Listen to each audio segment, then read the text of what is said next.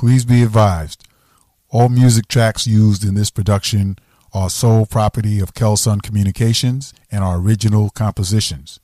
Also, please be advised that the sound bites you'll hear from Dr. Richard Stone, I was granted permission to use from administrative personnel at the VA in Washington. Thank you. Hello, everyone. This is Silas, your e-journalism social work advocate. Coming up will be a Kelson on the Air social work podcast special series entitled Social Workers Confronting COVID 19 with Compassion, Courage, and Character.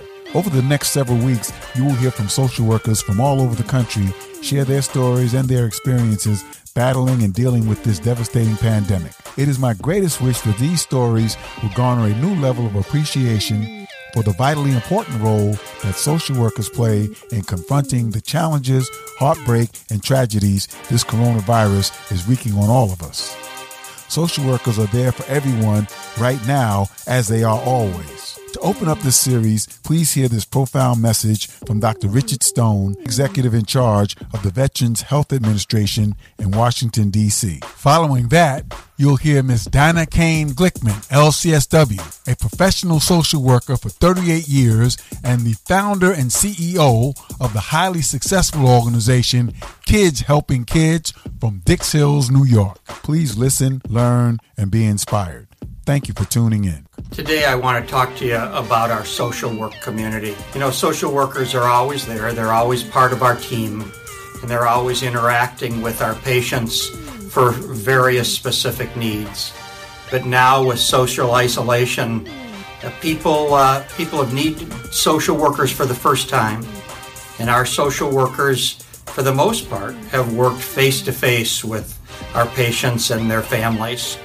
Now they can't do that. It's very difficult work and it's unprecedented the level of support we've gotten from our social works community. I want you to think about how much financial instability has uh, has been induced during all of this shutdown. Uh, people are worried about money. People are worried about their jobs. People are worried about each other, and it's our social workers who are the glue that holds this together. And in any really good healthcare system, the social workers are out in front trying to make sure families are well taken care of and all of the unique needs that are not met by our medical professionals are really handled by the social work community. So today I'd like you to take a minute and just thank your social workers that are part of your team and recognize how much extraordinary work they've been able to accomplish throughout this pandemic. Thank you.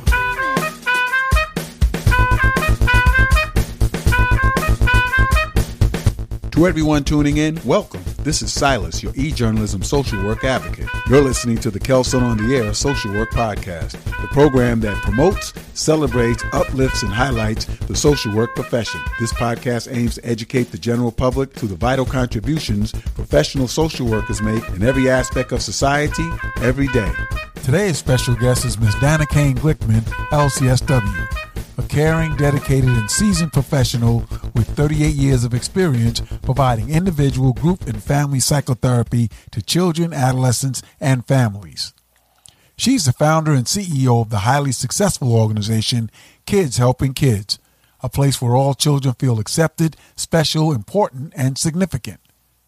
Her organization allows children to make everlasting friendships she brings a unique and relevant skill set and has extensive experience working with children and adolescents with special needs, including but not limited to those diagnosed with ADHD, social anxiety, and high functioning autism. She provides special care and services for children who are victims of bullying, those suffering from auditory processing issues, and children working to overcome learning disabilities. She has also been running small social skills groups that provide an environment where your child or adolescent can develop and enhance his or her social skills in a recreational format. She has successfully worked with children with different diagnoses that impact their social development. She is also a parent educator and consultant who collaborates with parents, teachers, school social workers, and psychologists, psychiatrists, pediatricians, neurologists, and other relevant professionals to provide the highest quality of treatment. She received her bachelor's and master's degree in social work from Adelphi University, Ladies and gentlemen, it is my distinct pleasure to welcome to today's show our special guest, Ms. Dana Kane Glickman. Welcome, Ms. Dana. Hi, Silas. Thank you for having me. Okay, so other than the brief information I provided about you in, in my introduction, tell me a little bit about yourself. You know, what, what made you get into the field of uh, social work? And then we're going to kind of segue into you know the whole concept of you know what you do to help kids during this turbulent time in our history okay so i love kids and I always wanted to work with them. I have a special place for kids with special needs. So pretty much my private practice has always been with kids and parenting, helping parents deal with their kids, work with kids, adolescents, and young adults, helping them with social anxiety, ADHD, high functioning Asperger's, and kids that have been bullied a lot too. Okay, all right. And in your work with these children, um, what do you see that that they get out of the the organization Kidz Helping Kidz? What do the kids get? I I, I can tell because you're a social worker and and it's your life work and you really um, are committed to it. So I know what you get out of it. I know what most social workers get out of it. But what do you think the kids get out of the services that you provide? Well, most importantly is that they get to make new friends. They get to develop close bonds. They increase their self esteem. They learn social communication skills. Um, I also provide a peer mentoring program so the older kids get a chance to mentor the younger kids in the program, provide a positive role model, um, and build leadership. We also um, are moving into the volunteer sector now, too, where I've created three new programs. The first one is Kids Helping Essential Workers, where all my kids are making cards and saying thank you um, to the essential workers. And then when we get when we're able to be face to face again, we're going to be going into nursing homes and sh- uh, animal shelters and volunteering our time there. Wow, very interesting. You you brought out several interesting points. Um, like to just kind of you know touch on those um, as we move forward. Um, I like the the point that you made about you have now some of your kids they are actually mentoring other kids uh, tell our listeners a little bit so basically what happens is I have younger kids also, kindergarten through fifth graders, and I run groups on Saturdays and Sundays for the younger groups. And one of the boys came to me about a year and a half ago and said, Hey, Dana, I'd like to help you. I'd like to volunteer for you. And at that time, I wasn't doing any volunteer programs per se. So I said, Well, what would you like to do? And they said, Well, can I come into the group and help? You with the little kids. And I said, you know what, that's a great idea. So I created a peer mentoring program. I went through a training with them. I explained all the things that they needed to do. And then they would come in with me. They would help me, you know, teach the lesson, uh, play with the kids, give out snacks, and just basically be a good role model. Wow. And, and help and help them make good choices. Awesome. That and that that builds a lot of character. I'm sure both with the teenager that's helping as well as gives a, a sense of uh, security to probably some of the younger kids. So I'm sure you've seen some very close bonds form with that program as well. Yeah, I have. And what's interesting about my program is that I only take the kids from within the program as opposed to having kids come from outside because I really want to give my kids mm-hmm. who have had such a hard time in general feeling respected and accepted to feel like they're really doing a good job and, and being looked up to, and it just really helps them with their self confidence. The other point that uh, that I think is really great that you mentioned is that you have some of your youth working to reach out to others in the community during this time of coronavirus pandemic. I think that's very important. And I'd like to really give you an opportunity to explain how that came about, what it is that they actually do, where some of the places that you and the kids have actually provided this service, if you wouldn't mind. So this is brand new, Silas, and I'm actually in the stage now where I've presented it, presented it to all the parents, and the parents gave me a go ahead to reach out to the kids. So in their groups, I've been explaining to them what we want to do. So basically, what I want them to do is I want them to make homemade cards and basically write thank you for your help whoever they want to thank medical personnel, the social workers, nursing homes, pharmacists, grocery stores. Animal shelters, all the essential people that are helping on the front lines. And then it basically it shows appreciation during the crisis. Mm-hmm. It gives them an opportunity to talk about gratitude. Yes. And it takes the focus away from something negative and places it on something positive and it makes them feel good and feel good about themselves. So it's a, like a dual service. And so basically, they're going to do this, and then I'm going to collect the cards and based on who they're thanking, decide where they're going to go. And then I'm going to bring them there and give it to the different hospitals and different places. That's wonderful. I think that's a very, very generous and, and thoughtful gesture. Great for the kids, like you say, teaches them to, to give back and to look outside of themselves, especially now during this pandemic. Kids feeling a lot of uncertainty and uh, anxiety and extra stress. So, what have you seen as far as how kids been affected since we went into quarantine and schools have been closed? What's the difference that you're noticing and types of uh, approaches are you using as a social worker within your social work profession and as with kids, help kids from a social work perspective? What are you seeing and how are you addressing what's going on right now? Because I think that's a very important part that I want to make sure we get out because the kids are being seriously affected by this whole experience that we're going through. Right. So kids have, kids helping kids have, has changed their platform from face to face to uh, Zoom beginning March 23rd. And the issues that we basically discussed are issues regarding the pandemic. One very big one is online schooling and how things have changed, the difficulties surrounding around surrounding that. The other thing is the isolation and some depression, a lot of anxiety, and they're also concerned about them getting the virus and definitely family members getting the virus. So there's fear around the coronavirus, and, and that's pretty much that's pretty much what I've been seeing. Mm-hmm. So and, it's more. Go ahead.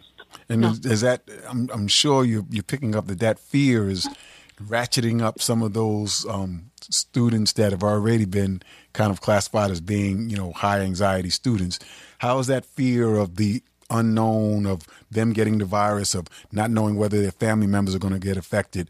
Have you seen that cause them to be more anxious, and how are they dealing with that? Right. Well, the, the three things that kids always want to know is Am I safe? Are the people caring for me safe? And how is this going to affect my daily life? And I mean, 70% of like teens are reporting anxiety you know, the, the media is on every single day and mm-hmm. they're hearing all these things and the anxiety is more intense and the fear is ramped up. Yes, that's that is true. That is true. A lot of people have said, you know, even for the adults, it's you know, it's better to not be glued to the TV, you know, 24/7 and you know, because that just kind of always paints a bleak picture even though you do have you hear some good stories and and some uh some you know some celebratory stories about people overcoming and people leaving the hospital. But in, in general, um, what kind of activities might um, you suggest through your you know when you're doing your your your uh, video chats and conferences do you give them advice about how to kind of get a balance of you know you're staying on top of what's going on but not get so so, so involved that it becomes uh, nerve wracking for them have, have right. you have you addressed that with them yeah, so basically, some of the things we talk about is to be smart about what you're reading, focus on what's real, on the present, not what might happen, and basically to keep it in the present and make sure that to focus on what you're doing right now. We talk a lot about like practicing social distancing, wearing a mask, you know, washing their hands and being part of the solution and not part of the problem. Other things that we talk about are routines, like trying to get them to get up in the morning, do all the routines that they were used to, like get dressed, don't go to school in your pajamas, have a schedule, have a visual schedule, don't be so hard on yourself. Other things that we've talked about are breathing exercises, journal writing, drawing, meditation. Very important to get out and do physical activity. Yes. Most of their most of their gym classes are requiring them to do something physical. So we go over that. That's one of the things we talk about all the time. Every t- every week in group, I say, "What did you do physical this week? You know, what what did you do for e- exercise? Because when you're exercising, you feel better." We talk about connecting with family, and here's an opportunity to hang out with, you know, your family and be grateful for that even though kids would prefer to hang out with their friends. Another thing that we talk about all the time is in my group, what I do is I have them every week get a phone number of a, of a, of a different kid and they have to text each other every day. Like so on let's say the odd days one child will text, the even days the other. So that way they're constantly talking to somebody and being able to share how they're feeling. That's very interesting. That's a, that's that's a great strategy. Um, you know, because we've seen a lot of the kids who were just maybe just getting comfortable in a social setting, and then this kind of kind of put a, a damper on that. And so, you know, to encourage them to you know, stay socially connected, I think is very important. So, you know, for number one, to try to give them some sense of normalcy, and number two, uh, to let them know that, you know, that, you know, their friends are still okay. They're still their friends. A lot of right. what, what I've seen is happening is uh, drive by birthday celebrations and yep. things of that right. sort. We talk about new ways to celebrate birthdays and graduations. Yes. You know, we we also talk about like gratitude, and I have them create a gratitude jar, and once a day they have to put something in a jar that they're grateful for. So when they're feeling down, they can do that. I also have them put uh, gratitude affirmations and like things of gratitude on sticky notes and they post them around their room so that if they're feeling bad, they so for example, something that it might say is that put good music on, focus on the direction you want to go in, ask for help. Nothing is permanent. This too shall change. You know, there, there's many there's many different coping skills. Other things we do is talk about feelings, notice and name your feelings, commit to a positive attitude. We talk about solutions and goals, and instead of th- saying things why I can't uh, um, achieve something, how I can achieve it. Very interesting. Very interesting. Hi, this is Silas, your e-journalism social work advocate. I'm the host of the Kelson on the Air social work podcast, heard and hosted right here on Anchor FM, and I love it. Try it and you'll love it too. And here's why. First, you get an RSS feed, which is absolutely critical for distribution of your podcast. Your show will be distributed and heard on seven additional podcast platforms besides Anchor. Platforms such as Spotify, Apple Podcasts, Google Podcasts, and much, much more. And get this, they even offer analytics so that you can see how well your podcast is doing. And as if that weren't enough, they also give you a breakdown of what each chart or graph means. In addition to that, when you host your podcast on Anchor, you get international exposure. That's right, your podcast is heard in different countries around the globe. And just so you know that they're really in your corner, they provide you with info about sponsorship opportunities as well. So for secure services for your podcast, make sure to use your Anchor podcasting services. One of the things that I wanted to just give you an opportunity to further elaborate on is the difference between healthy anxiety versus unhealthy anxiety. You know, explain that in relations to the work that you've done, are doing, and what you're seeing now, and if you can tell if there was a difference pre pandemic and now during the pandemic between healthy and unhealthy anxiety?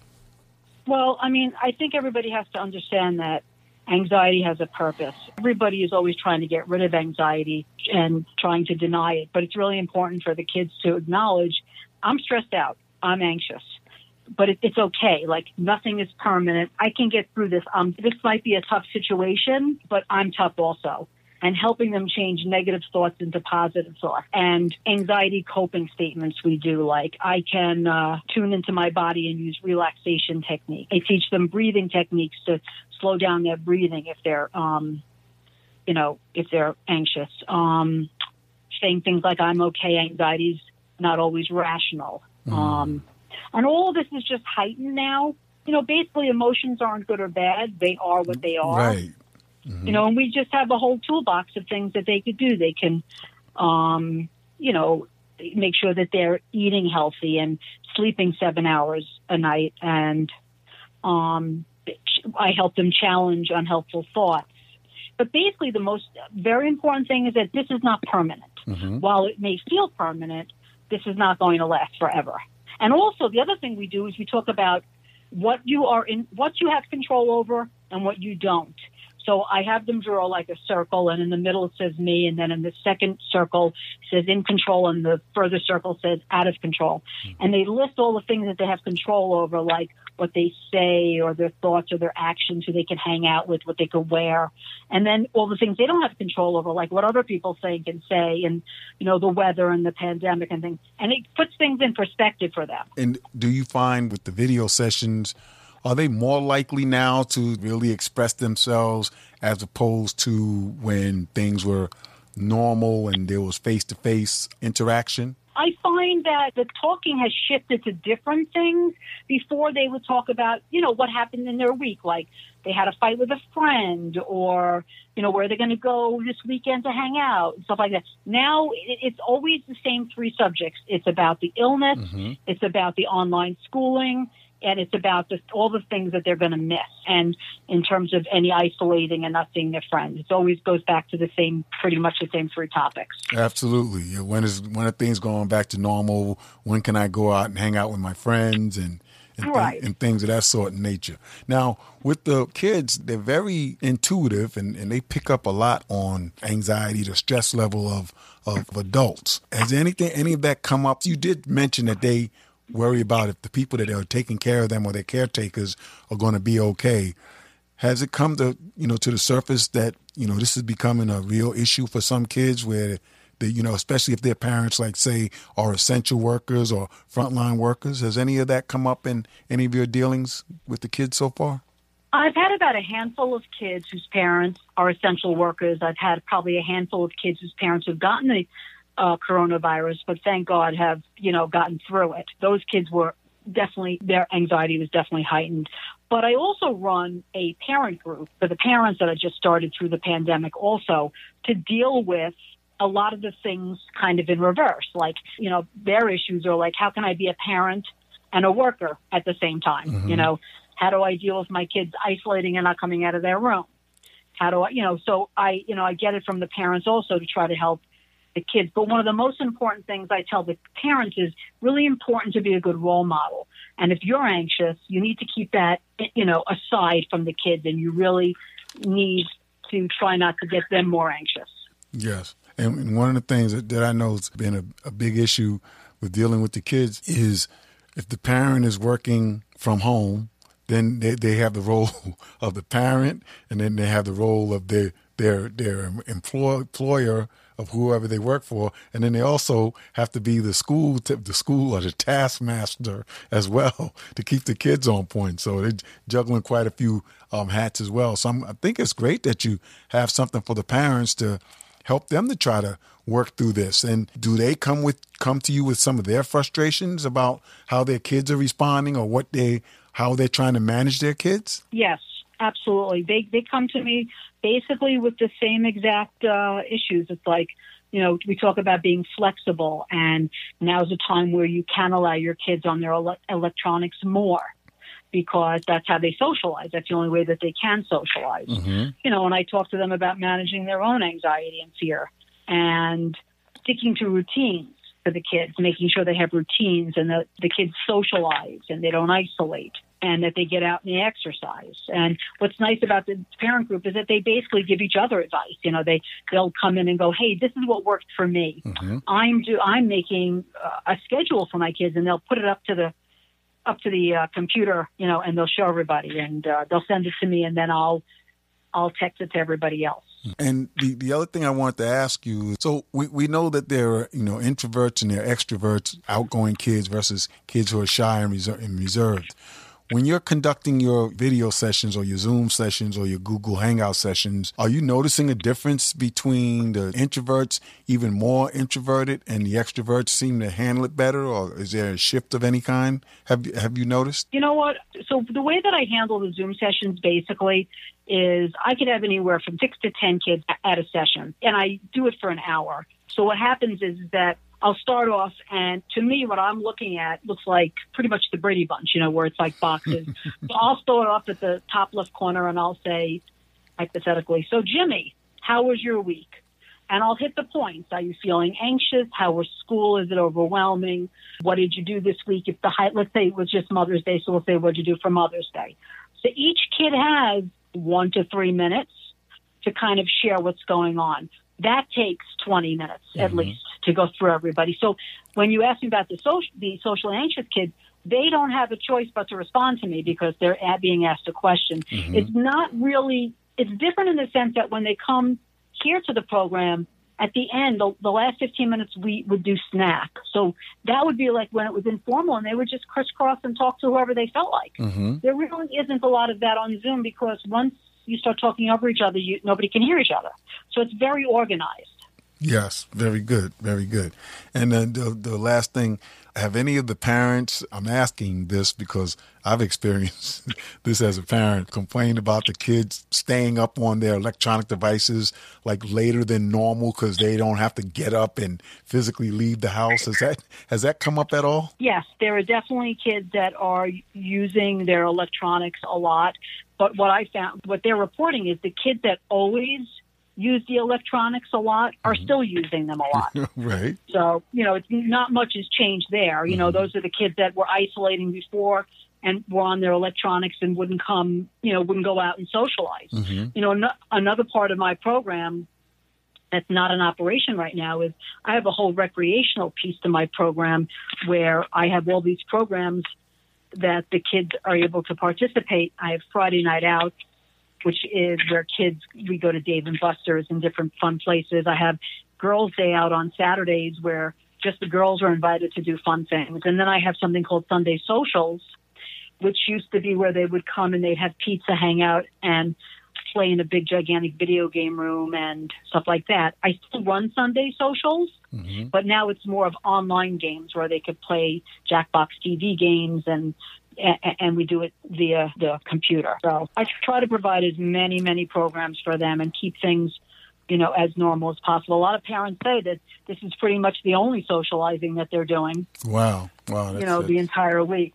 Oh, that's that's awesome. That's awesome. So I want to give you an opportunity to sum up some of the key things that you want parents and children to take away when they hear this interview, just to maybe remind them of some of the best type of coping skills, you know, what they can do, you know, other ways that they can reach out to you. So just sum up some of the key things that you'd like listeners to take away from this interview. All right. So I guess just to sum up, to remember that anxiety is a, a normal, healthy response to what's happening right now, and it can be managed. That we're all in this together. We're all experiencing a lot of stress. I think it's really like a test of our strength, and we have to accept the emotions that we feel, keep a positive attitude, use the coping skills that I spoke about, and it'll lessen the stress and help you feel more confident and strong. And I guess something good always comes out of something bad. And I always ask the kids to look and talk about what's your silver lining in this. Like, you know, maybe they learned a new skill. You know, maybe they volunteered and helped essential workers you know, to really dig deep and look and see what came out of this for them. Yes, very good. Very interesting point. So, just before we wrap up, I'll give you an opportunity to to um, let folks know um, how they can reach out to you. Again, my guest for today has been Dana Kane Glickman, and she is a licensed clinical social worker. She owner and founder of Kidz Helping Kidz. Tell our listeners where they can reach out to you, website, uh, emails, how they can get in contact with you. Right. So my phone number is 516 702 0957. My email address is kids, K-I-D-Z, helping kids, K-I-D-Z, 2017 at gmail.com. And my website is Kids Helping us. Okay, so uh, thank you for taking time out of your busy schedule to talk with us here on the Kelson on the Air Social Work podcast and for contributing such valuable information to this specifically special pandemic special that I'm doing. I'm talking to social workers from all over the country about what they're experiencing being on the front lines. And certainly you working with kids is certainly a frontline uh, endeavor. And so we commend you for everything that you're doing. Thank you for taking time out to speak with us today. And uh, we look forward to hearing from you in the future. Thank you for having me. This is Silas, your e-journalism social work advocate and host of the show.